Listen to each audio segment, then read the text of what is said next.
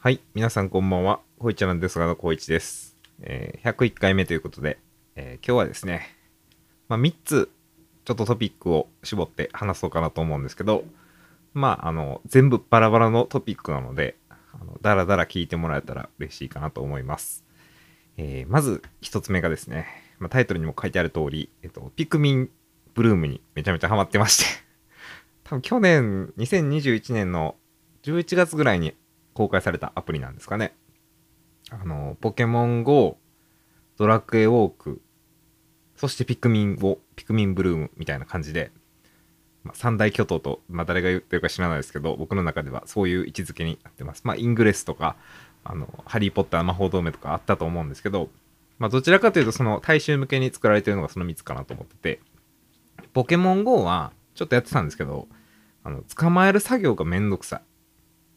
で、ドラクエウォークは、なんか要素が増えすぎて、うっとしくなったんですよ、僕。でもピクミンを、ピクミンブルームに関しては、ほんまに、あの、餌あげなくても死なへんし、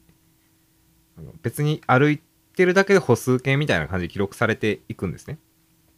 で、まあ、家帰ってちょっとゆっくりした時に、あのその辺歩いたら、ピクミンが苗見つけてくれるんですよ。でその苗をお使いで取りに行かせて、で、持って帰ってきてくれたやつを植えて、で、また、あの、一定の歩数歩いたら、その苗からピクミンが生まれてくるみたいな感じなんですね。で、なんか、まあ、普通のピクミンももちろんいっぱいいるんですけど、デコピクミンっていうのがいまして、なんか、大きい苗からはデコピクミンが絶対生まれるんですよ。で、まあ、あのそれが収集要素みたいになってるんですけどね。で、まあ、実際の現実と結構リンクしてて、レストランとか、カフェとか、映画館、動物園、空港、砂浜駅とか、なんかそういうところで拾ったら、その、拾った場所にリンクしたデコをもらえるんですよ。まあ、レストランで拾ったピクミンやったら、シェフの帽子かぶってたりとか、で、郵便局の近くで拾ったピクミンやったら、切手を体にペタって貼ってたりとかするんですね。で、別に大きい苗をゲットしなくても、あの、普通の苗をゲットした後に、その、なんで有効度みたいなのが星4つまで貯めれるんですけど、4つ貯めると、自分でそのデコを拾ってきてくれるんですよ。その生まれた場所に戻って。なんか酒みたいですけど、生まれた場所に一回戻って、デコを拾ってきて、そのまあ、ね、あの水辺で取ったピクミンやったら、ルアーのデコをつけてくれたりとかするんで、まあその、まあある意味確定要素なんですよね。どこで拾ったかっていうのも、もう、苗の時点でわかるし、やし、なんていうの、結構その、無駄に育てることがないというか、そんな、なんていうんですか、無駄に育てるって言ってもあれなんですけど、とりあえず面白いんですよ。ゆるくもできるし、結構ガチめにもできるっていう。で、僕は最初、まあ、4月ぐらいまでずっとゆるくゆるくピクミンやってたんですけど、何も収集要素とか全然考慮せずに、ただ歩いて、近くの苗取りに行かして、餌あげてみたいな感じやってたんですけど、これ収集したら結構面白いんじゃないと思って。あの、必殺あれですよ。Google スプレッドシートで、ピクミン管理表というのを作りましてですね。で、なんか色が赤、青、黄色、紫、岩、羽、白っていうピクミンの種類がいるんですけど、それにこのデコの種類、取れる場所、で、結構追加要素とかもあって、なんかコンビニやったら、コンビニで取ってきたピクミンってボトルキャップ、その、ペットボトルのボトルのキャップをデコとして持ってくるんですけど、この間4月に追加されたのは、それに、なんかお菓子の、なんかまあ、M&M みたいな、M&M でしたっけ？そんな感じのお菓子の袋をつけたりとかするピクミンが追加されたんですよ、この間。とか結構ね、だから、これからどんどん多分追加されていくと思うんで、飽きずに続けられると個人的には思ってます。えー、やっぱ歩数カウント系のアプリって、やっぱ歩くモチベーションになるじゃないですか。別に健康にね、それ気を使えばもちろん気を使っただけいいと思うんですけど、やっぱ歩けへんようになったら終わりやなと思って。終わりって別に終わってるわけじゃない。歩けない人のこと終わってるって言ってるわけじゃないんですけど、歩けへんようになったらなんか自分の人生の楽しみがすごく減るなっていうふうには思うので、まあ、できるだけね、日々歩いて、やっていきたいなと思います。で、月1回、なんか、コミュニティデイっていうのが、まあ、ポケモン GO にも多分あると思うんですけど、ピクミンブルームにもあって、あの、1万歩歩いたらそのコミュニティでコンプリートしましたみたいな感じでもらえるんですよ。でその日はめっちゃ苗が出たり、あのピクミンの餌、エキスが出たりするんですけど、まあ、そういう特典もある日なので、ぜひその日はね、1万歩目指して頑張りたいなと思ってたんですけど、4月はあの雨で達成できず、7000歩ぐらいで諦めてしまいました。3月はゲットしたんですけどね。で、まあ5月、まあ4月から本気でやってるんで、ちょっと今月からコミュニティでは雨でも頑張って歩こうかなと思ってます。はい。まあ、ピグミンブルームぜひ興味あったら、あの歩くモチベーションにもなると思うんでね。ぜひ、あの、デコピクミンを集めてあげてください。で名前つけたりもできるんでめっちゃ可愛がれますよ。意外とね。あの、ペット飼えない人はピクミン集めるっていうのもありかもしれないですね。はい。では、2つ目がですね、最近僕写真にまたまたハマってまして、あの、今までは結構その標準ズームレンズっていうのと、超望遠ズームレンズっていうのを使ってたんですよ。で超望遠ズームレンズはもう動物園とか、野生動物あんま撮ったことないんですけど、そういう動物をね、めっちゃズームにして撮るみたいなことを趣味にしてたんですけど、最近そのスナップ写真に興味が出てきまして、まあ、いわゆるストリートスナップ、まあ、ストリートスナップというのか、街コードスナップというのか、難しいところなんですけど、あの、何気ない日常を切り取るみたいな。その瞬間にしか撮れないものを撮るみたいな感じですよね、スナップの定義って。で別に人が映ってようが人が映っていまいがスナップと呼ぶ人もいるんですけど、人が映ってる方をスナップって呼ぶ人も多分いると思うんですけど、まあ、僕はそういう縛りなしで、とりあえずその、いいなって思った瞬間を切り取りたいということで、あの単焦点の焦点距離 40mm のレンズを買いまして、まあ、高かったんですけど、それがソニーの純正の G レンズなんですけど、まあでもね、すごくコンパクトで、写真を撮るモチベーションが爆上がりしましたね。その超望遠ズームレンズが1.5キロぐらいなんですね。レンズだけで。ちょっと頭おかしいんですけど。で、普段使ってる標準ズームレンズも多分 500g ぐらいあるんですよ。で、本体と合わせて 1kg ぐらいあるんで、で、単焦点のレンズを買う前に 40mm ってどんなもんなのなと思って 40mm 縛りで一回撮りに行ったんですね。で、僕、今京都水族館の近くに住んでるんですけど、京都水族館に取りに行って2時間ぐらい片手でカメラストラップつけんと片手でカメラずっとホールドして歩き回ってたんですけどあの腱鞘炎が再発し,、ま、してしまいまして 僕普段パソコン仕事してるんでめっちゃゲームもするんであのめっちゃ腱鞘炎になりやすいタイプなんですけどあのエルゴノミックのマウスとキーボードを使ってできるだけ腱鞘炎これ以上悪化しないようにしてるんですけどそのカメラ単焦点縛りした時に手首を痛めてしまいまして で手首のサポーターを買ってあこれはもうめっちゃ痛いしで 40mm 取ってみたら意外とやっぱいい焦点距離だったんであのレンズを買う決心がつきましてその2時間のスナップで。で買っていざつけていろいろ歩いてみたらやっぱその 500g のレンズをつけてるのと 175g の単焦点のレンズをつけてるのではもう全然機動力が違うんですね。やっぱスナップってあのカメラ撮るときって電源入れて構えてシャッター押すみたいな。その動作だけでも結構逃しちゃうんですよシャッターチャンスを。なのでもう常に電源は入れっぱ。でストラップもつけずに手でずっとホールドしとくみたいな。で撮りたいものがあればあのまあ僕はもう最近覗かないんですけどファインダーをもうずっとモニターに映してるんですけどモニターでパッて撮るみたいな。なんやったらモニター見ずに撮るみたいなことを最近してます。なので機動力が爆上がり。し、なんかもう気軽にカメラ持ってこうってなりました。まあそれやったら最悪、あのフルサイズじゃなくて、なんて言うんですかあれ、マイクロフォーサーズちょっとちっちゃいコンパクトなカメラでもいいし、別にもう、ね、最悪普通の、なんていうの？なんかあるじゃないですか。もうちょっと小さいコンパクトカメラ。あの、レンズ変えられないやつとかでもいいかなとは思うんですけど、まあ、せっかくね、ソニーの、まあまあいいカメラ持ってるんで、で、レンズも買ったんで、しばらくはこれでいこうと思います。どうしてもスナップにはまって、もうこれはもうスナップに特化したカメラ欲しいってなったら、その時また考えたいと思います。あの、CM が炎上した富士フィルムのカメラとかちょっといいなと思ったんですけど、まあ、とりあえず今はこのソニーでやっていこうと思ってます。まあ結構好きなんで、個人的に気に入ってるんでね。で、あのスナップが好きっていうのもあるんですけど えっとそのスナップ写真を撮って歩いてる時になんかコミュニケーションが生まれたらいいなと思って僕人と話すのあんま好きじゃないんですけど 全然コミュ力ない方なんですけどコミュ力はないことはないんですけど接客業やってるからコミュ力はあると思うんですけどあのカメラつながりでちょっと知りなんていうの話ができたらなと思って知らない人とかと。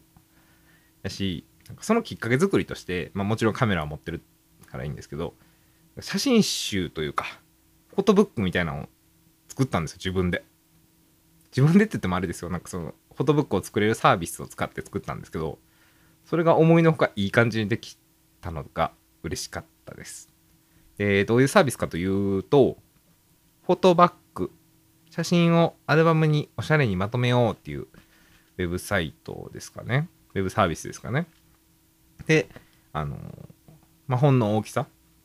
フォトブックの大きさとかレイアウトとかをそのウェブ上で選んで自分で配置してで文字とかも入れられるんですよ。で目次とかも作れるし表紙とかも全部決められるんでまあ僕は今回ねそのスナップ写真撮ってる時に持ち歩きたいから一番ちっちゃいやつにしたんですけどあのこのサイトでは結構その七五三のお祝いとかおじいちゃんおばあちゃんへプレゼントとか恋人へのプレゼント母の日にプレゼント卒業の時にアルバム作りとかそういういろんなシーンで作られることを想定しててあの結構大きいサイズもあるし僕が作ったやつみたいなこれなんはがきより小さいサイズですかね。多分僕が作ったやつとか。とかもあるのであのぜひチェックしてみてほしいなと思います。でこれを作った時に思い出したのがあのこんまりさん。僕のね崇拝してるこんまりさんなんですけどこんまりさんの言葉を思い出しました。あの写真とかアルバムとかで結構見返さないじゃないですか。で最近デジタルでもいっぱい撮ってまあ、Google フォトなり Amazon フォトなりに撮りためてる人も多いと思うんですけど、まあ、見返さないじゃないですか基本的に古い写真って。けどなんか僕が今回作ったフォトアルバムみたいになんかちゃんと物理で手元にあったら意外と見返すんですよね。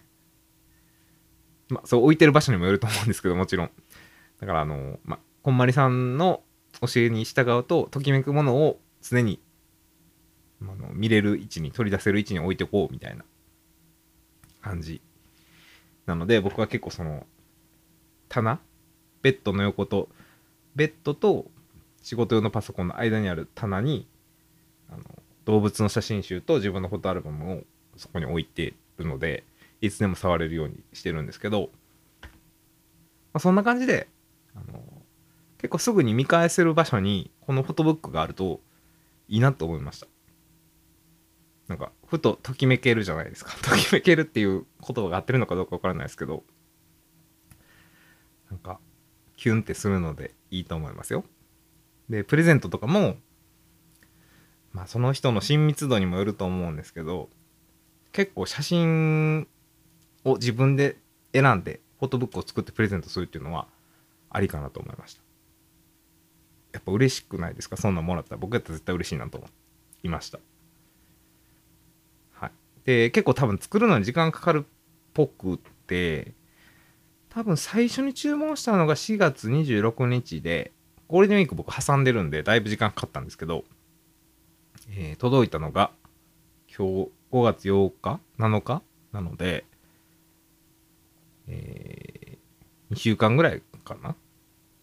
嘘2週間もかかってないわ。22日に頼んで24日かなんかその辺に頼んで1週間ぐらいで来ました。はい、でもまあ2週間ぐらいは余裕見といた方がいいかもしれないですねその手元に届くまでにもしプレゼントとかするんやったらなのでえっとポッドキャストの説明欄、概要欄、なんていうかちょっとわからないですけど、そこにフォトバックっていうサイトのリンクを貼っておくので、ぜひチェックしてみてください。はい。で、次がですね、えー、漫画を読みました。なぜか今日、ちょっと作業しようかな、仕事しようかなと思ってたんですけど、朝全然やる気が出なくて。朝スタバとか意識の高いことをしたんですけど帰ってきてさ仕事しようと思ったらめっちゃやる気出えへんかってうわなんかだるーと思ってどうしようかなとりあえずちょっとベッドの横になろうと思って横になったらあそういえば読もうと思ってた本あるなと思って「ダーウィン事変」という漫画をあの3巻まで読みました実は4巻まで出てるらしいんですけどまだ4巻買ってなくて3巻までは手元にあったんでちょっと読みました。で、えーどういうどういう漫画かというと、えーあらすじ読みますね。作品紹介読みますね。じゃあ、えーテロ組織動物解放同盟が生物科学研究所に襲撃した際妊娠しているメスのチンパンジーが保護された。彼女から生まれたのは半分人で半分チンパンジーのヒューマンジーとチャーリーだった。チャーリーは人間の両親のもとで15年育てられ高校に入学することに。そこでチャーリーは頭脳明晰だが陰キャと揶揄されるルーシーと出会う。テロ炎上差別人が抱える問題に人以外のチャーリーがルーシーとの主に向き合うヒューマンノンヒューマンドラマ、えー漫画大賞2022年大賞。この漫画がすごい。2022男編第10位らしいです。で僕もなんか美容院のなんか雑誌でこの漫画がすごいみたいな書いてあってあこれめっちゃ面白そうな内容的にと思ってどっかにメモしてたので買ってたんですけどやっと読む機会に恵まれまして。いや面白いですね。僕の好きなことが結構詰まってるというか、その遺伝子、ゲノム編集ゲノム解析。まあいろいろそういうね人とチンパンジーの遺伝子を掛け合わせて生まれてきたものがどう生きていくのかみたいな。プラスなんかそのアメリカが舞台になってるんですけど作者も多分ねそのアメリカが舞台になってる作品のことを好きなのか結構そのアメリカっぽい感じで話が進んでいくんですよね。なんか学校で銃撃があったり銃撃事件があったりあの宇宙兄弟見てる人は分かると思うんですけどその宇宙兄弟でもアメリカに行く話があるんですけどアメリカでなんか修行する話みたいなのがあるんですけどそことかも結構なんかアメリカっぽい冗談が、まあ、日本語で描かれてたりするんですけどそんな感じもダーウィン事変にあったりします。でそのビーガンテロビーガンテロって言ったらあかんらしいんですけどその漫画曰く、まあ、そのビーガン過激派みたいな人たちがそのステーキ屋さんを襲ったりするみたいな事件とかもあって結構現実世界とまあリンクはしてないのかもしれないですけどあ分かる分かるみたいな感じがあったりしました。はい。なのでそんなそんな話すことなかったんですけどダーウィン事変おすすめなんでぜひ3巻まで4巻4巻まで出てるんですけど僕は3巻までしか出ないんですけどあのおすすめです。1巻はね多分無料で読めると思うんでどこでも。1巻じゃない1冊 1, 1話目か。1話目はなんかクリエイティブコモンズで開放してるらしくて著作権なんかその作者さんが開放してるらしくてどこでも多分読めると思うんでぜひ1話だけでも読んでみてほしいなと思いました。はいということで最近すごいですね僕このポッドキャストのエピソード20分ぐらいで収まってるんですよ。30分以内で収めようかな15分ぐらいで収めようかなと思ってたら大体いつも20分ぐらいになってて今回もすごい20分ぐらいになってるすごいなと思ってます自分で。はい。で、えー、前回お便りしんこさんのやつ読んだんですけどそれ以外にも感想を2つぐらいいただいててあのありがとうございます。感想なので読まなくてもいいかなと思うんですけどまあすごいこういうねフィードバックもらえると励みになるんで嬉しいなと思ってます。はい。ということで今日は最近ハマってるピクミンブルームとスナップ写真プラスフォトブックと今日読んだダーウィン事変の漫画の話をしました。ということで次回もお楽しみに。